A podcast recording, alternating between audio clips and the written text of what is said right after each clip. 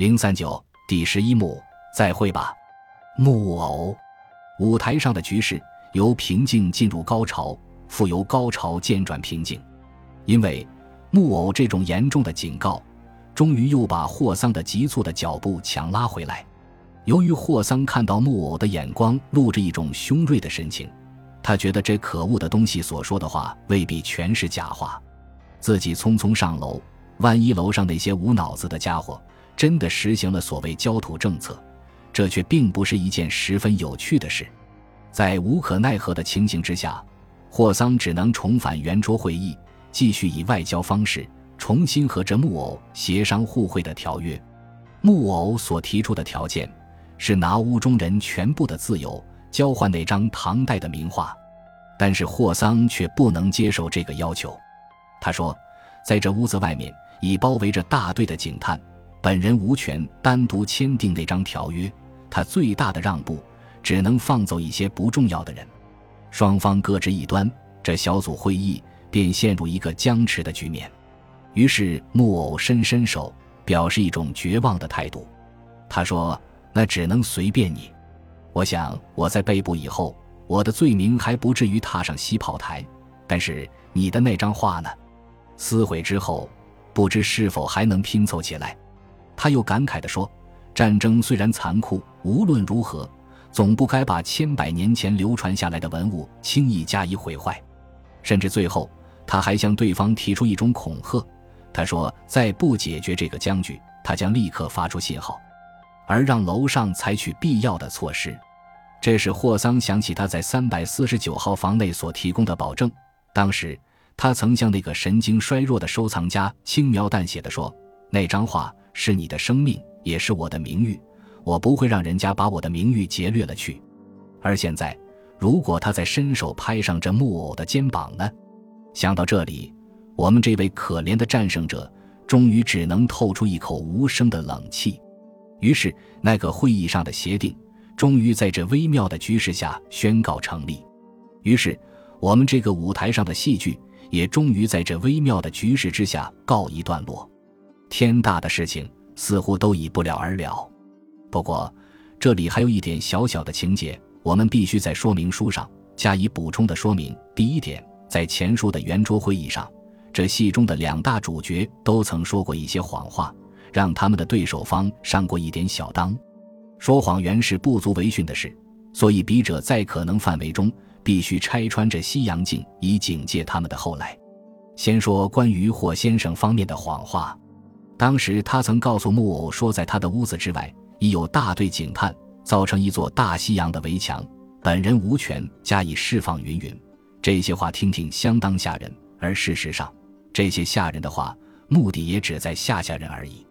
霍桑为什么不调动大队援军呢？理由颇为简单，过去他对木偶的狡猾领教过不止一次，这一回。他虽在艾普卢电影院门外因发现小匹诺丘而找到了这木偶的居处，但是他觉得大举进攻未必一定有成功的把握。万一大举进攻而仍不获成功，这于他的尊严上却是一种新鲜的损害。如此，他宁可只带一个随身的小包，而孤做一次探视性的奇袭。可是，那个木偶却让他这种毫无实际的大话吓了一跳。当时木偶在离世遁逃之前，因着霍桑的大话，曾使他的木脑壳里耗费了许多木屑。他曾想出许多预防万一的计划，以防万一的变化。当时他那提心吊胆的状况，假使让霍桑看到，那一定非常得意，而要把许多新的手帕借给他去抹抹香汗。然而我们这个可怜的木偶，他是上了大当。不过，你们别以为大侦探已完全获得外交上的胜利。关于木偶方面，他也有一点小小的杰作的，记得吗？木偶在谈判席上，他曾告诉霍桑，说什么他在小圆桌上装有电钮，他的楼上另有余党，他一按电钮就是发警报，楼上接到警报，马上就会撕碎那张画。凡此种种惊人的言论，你以为都是真的吗？老实告诉你吧，这些话。连一丝影踪都是没有的。本来我们的霍先生他已真的找到一个伸手拍到木偶肩膀上的机会，然而他竟因这毫无影踪的话而放弃了。他这一当上的不算小，你看我们这些外交家的烟幕，放得何等离奇而出色。其实，凡是外交家们所放的烟幕，没有不离奇而出色的。除了上述事件以外，还有一点，我们也得加以补充的说明：那张吴道子的名画，虽经霍桑费了相当的力量从木偶手里争夺回来，但是他在展览会里开始张挂，却已延迟了一天。直到星期二，方是给予好古者以细细欣赏的机会。至于那幅唐代的杰作究竟是幅怎样的杰作，这在前文始终不曾提供较详细的说明。现在趁我的笔尖还没有十分疲倦的时候，不妨简略地介绍一下。那幅画画的是释迦牟尼世尊在菩提树下夜睹明星，忽而悟道的事迹。这幅画的线条、色泽是如何优美。笔者深愧不是一个画家，无法详细说明。主要的一点是，当时如果有人把那幅画细细的看一下，他们一定能够发现，在这卷本画的一角却已多出了一点东西。那是一方极小的圆章，刻着“鲁平珍藏”四个字。这个圆章留在菩提树的根上，粗心的看时，那是万万不会发觉的。世上有许多事情，想想未免有些可笑。每一个收藏家们都喜欢把世上的一些崇高的艺术作品设法据为己有，每一个收藏家们的心里都想把他们的收藏品保留至一百年、一千年，甚至一万年之久。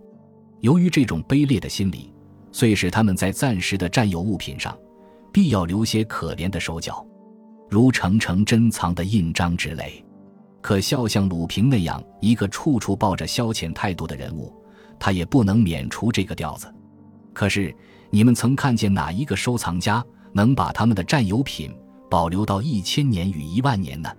然而，无论如何，我们的可怜的小捣蛋，他终于已把一个印章鲁莽地留在那幅画上了。严格的说来，我们的木偶在这一出戏剧里，他是完全失败的。不过，他的失败是失败在一个举世闻名的伟大人物的手里。虽然失败。也还有些失败的光荣，至于最后胜利，当然属于霍桑。